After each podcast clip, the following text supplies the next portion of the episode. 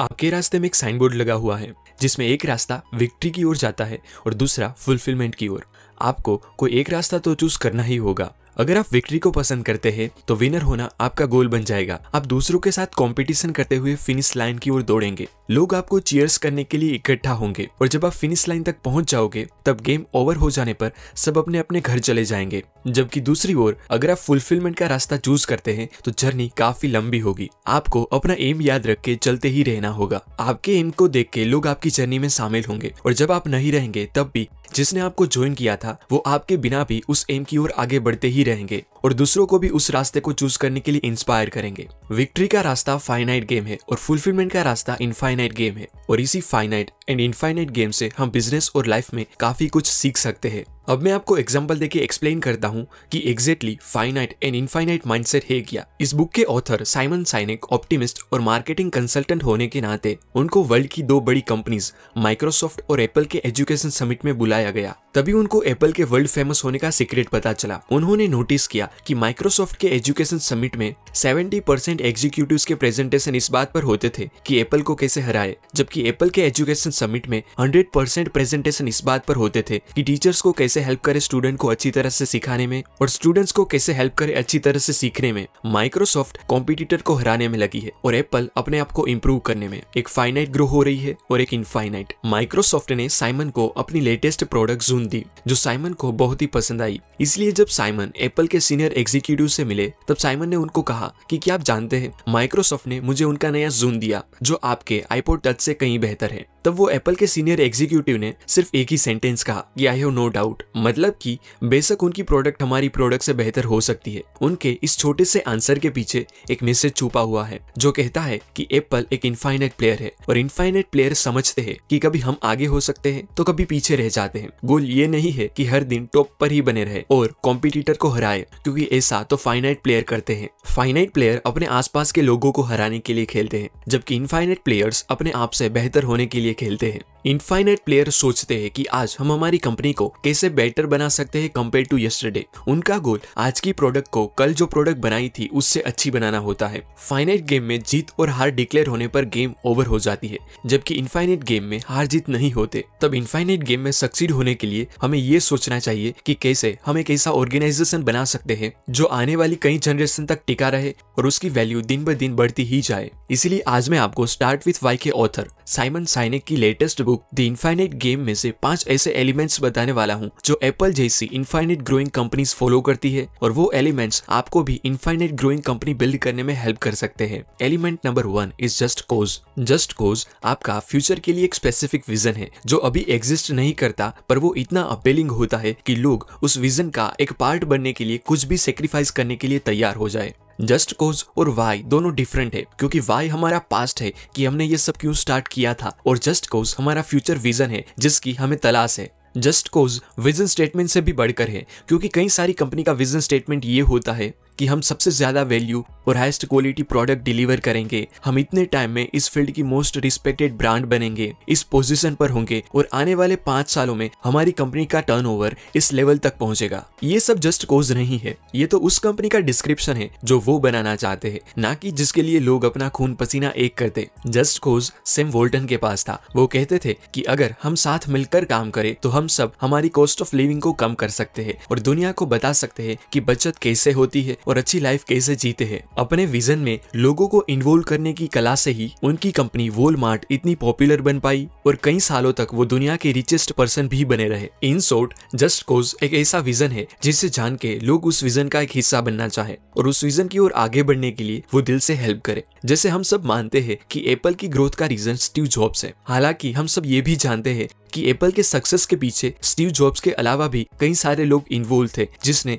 ये सब technology invent करी। पर फिर भी हम सिर्फ़ स्टीव जॉब्स को ही जानते हैं, क्योंकि उनके पास लोगों को पॉजिटिवली इन्फ्लुएंस करने की कला थी। एक जस्ट कोर्स था, जिससे लोग अपने आप ही उनके मिशन में अपना कंट्रीब्यूशन देने लगे और एप्पल स्टीव जॉब्स के विजन की ओर आगे बढ़ने लगी। आपके जस्ट कोर्स को आगे बढ़ाने के लिए चाहिए एलिमेंट नंबर टू जो है ट्रस्टिंग टीम्स लेट 90s में सेल कंपनी दुनिया का सबसे बड़ा डीप वोटर ड्रिलिंग प्लेटफॉर्म यानी कि ओल्ड रिग बनाना चाहती थी, जो उनकी हाईएस्ट कैपेसिटी पर वर्क करे और ज़्यादा से ज़्यादा ओल निकाले। पर वो बहुत ही टफ और रिस्की काम था, क्योंकि इतने बड़े ओल्ड रिग पर एक छोटी सी गलती से हुआ एक्सीडेंट कई लोगों की जान ले सकता था। और करोड़ों डॉलर का नुकसान भी करवा सकता था। इसीलिए सेल कंपनी ने ऑयल इंडस्ट्री में वर्ल्ड की बेस्ट टीम यानी कि रिक फॉक्स की टीम हायर करी, जो ये काम सेफली पूरा कर सकती थी। पर रिक इस काम की कॉम्प्लेक्सिटी को जानते थे। इसीलिए रिक ने होलोकोस्ट सर्वाइवर एक ओल्ड वुमेन की हेल्प ली, जो लोगों की फीलिंग्स को समझने में एक्सपर्ट थी। उसने रिक को स्ट्रॉन्ग और ट्रस्टवर्दी टीम बनाने के लिए एक प्रिंसिपल दिया कि लोग एक दूसरों के साथ मिलकर काम तभी करेंगे जब वो साइकोलॉजिकली सेफ़ फील करें। अगर वो साइकोलॉजिकली सेफ़ फील नहीं करेंगे तो वो दूसरों की हेल्प नहीं लेंगे और अपनी गलतियों को छुपाने की कोशिश करेंगे, जिससे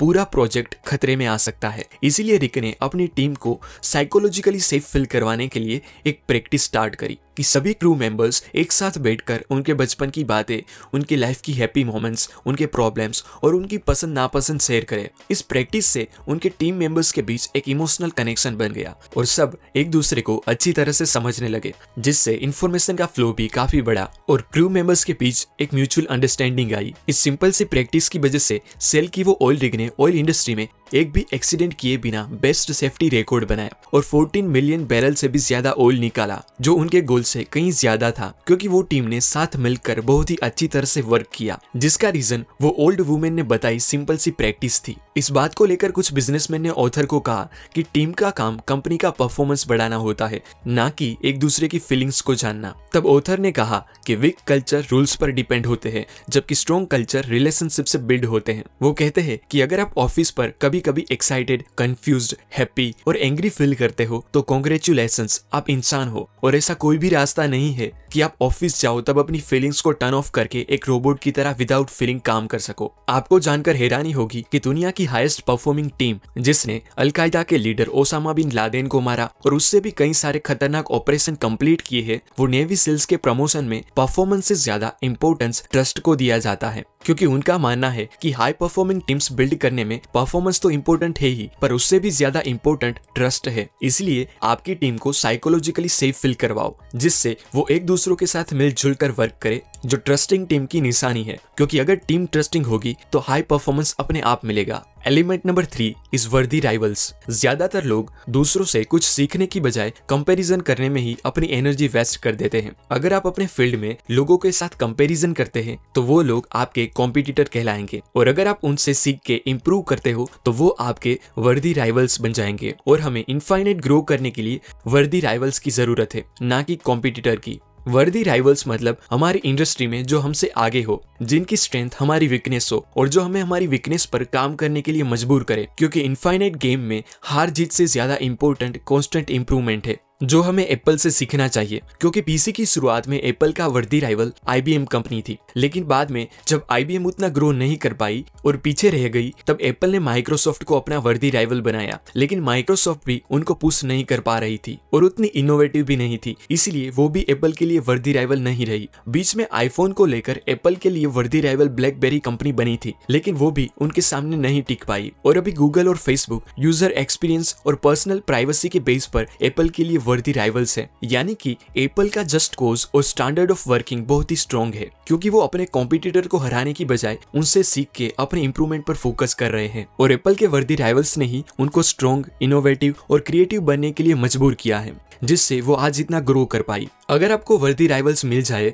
तो आपको उनसे सीख के चेंज भी लाना चाहिए। यानी कि एलिमेंट नंबर फोर जो है एग्जिस्टेंशियल फ्लेक्सिबिलिटी एग्जिस्टेंशियल फ्लेक्सिबिलिटी मतलब हमारे जस्ट कोर्स को अचीव करने के लिए हमारी वर्किंग स्ट्रेटेजी में अगर 180 डिग्री चेंज लाने की ज़रूरत पड़े तो वो भी करने की फ्लेक्सिबिलिटी और जिस भी कंपनी ने एग्जिस्टेंशियल फ्लेक्सिबिलिटी नहीं अपनाई, वो सब कंपनी आज डूब गई है, जैसे कोडाक एंड ब्लॉकबस्टर का फेलियर 1975 में कोडाक कंपनी ने ही दुनिया का सबसे पहला डिजिटल कैमरा इन्वेंट किया था, लेकिन उन्होंने ही उसे मार्केट में आने से रोका, क्योंकि उनको डर था कि इस टेक्नोलॉजी से उनका पूरा बिज़नेस बंद हो जाएगा, क्योंकि वो camera printing papers printing chemicals film rolls और ऐसी कई सारी चीज़ें बनाते थे जो शायद डिजिटल कैमरा आने से बिकना बंद हो जाए। इसीलिए उन्होंने इस टेक्नोलॉजी को सप्रेस करने की कोशिश करी, ताकि उनका बिज़नेस चलता ही रहे। लेकिन कुछ साल बाद जापानीज कंपनी निकोन और फुजी फिल्म्स ने इस टेक्नोलॉजी दुनिया के सामने प्रेजेंट करी, और आज दुनिया कोडाक को भूल गई है। कोडाक ने फ्लेक्सिबल होने से इनकार कर दिया तो वो टूट गई, और कुछ ऐसा ही ब्लॉकबस्टर के साथ भी हुआ है। उन्होंने नेटफ्लिक्स के बिज़नेस मॉडल को इग्नोर किया, और आज ब्लॉकबस्टर का नामो निशान नहीं है,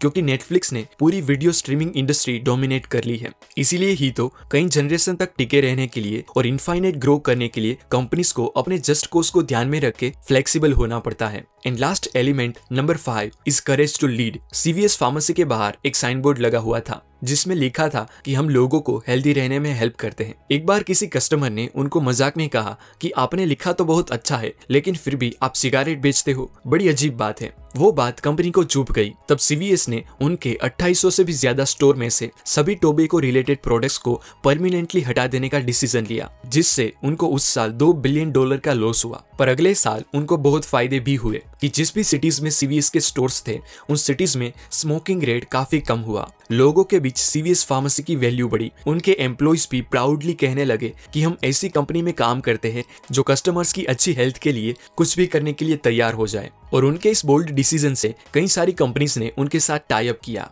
जिससे उनको बहुत ही प्रॉफिट हुआ, जो शायद सिगारेट बेचने से नहीं होता। नो डाउट इस डिसीज़न से सीवीएस को शॉर्ट टर्म पर नुकसान हुआ, लेकिन लॉन्ग टर्म में जो उनको प्रॉफिट मार्केट वैल्यू और रिस्पेक्ट मिली, वो उस लॉस से कहीं ज़्यादा थी। वर्ल्ड के बेस्ट लीडर्स नंबर से ज़्यादा इंपॉर्टेंस लोगों को देते हैं, और उसकी वजह से ही वो लोगों के आइडल बन जाते हैं। लाइफ और बिज़नेस इनफाइनाइट गेम है, इसलिए हर एक लीडर को इनफाइनाइट माइंडसेट अपनाने के लिए इस पाँचों प्रिंसिपल से वर्क करना चाहिए, जिससे वो स्टीव जॉब्स और सैम वोल्टन की तरह अपनी ब्रांड के लिए एक ऐसा कल्चर और विजन बना सके, जो सालों तक वैल्यूएबल और रिस्पेक्टेड ब्रांड कहलाए। ये सभी बातें मैंने साइमन सैनिक की latest book the infinite game में से सीखी है, जो काफ़ी अच्छी है। अगर आप एप्पल वोलमार्ट और डिज्नीलैंड जैसी ब्रांड को एडमायर करते हो, और Steve Jobs and Sam Walton की तरह आपको भी लगता है कि बिज़नेस इवेंट नहीं, पर एक जर्नी है तो आपको ये बुक डेफिनेटली रीड करनी चाहिए।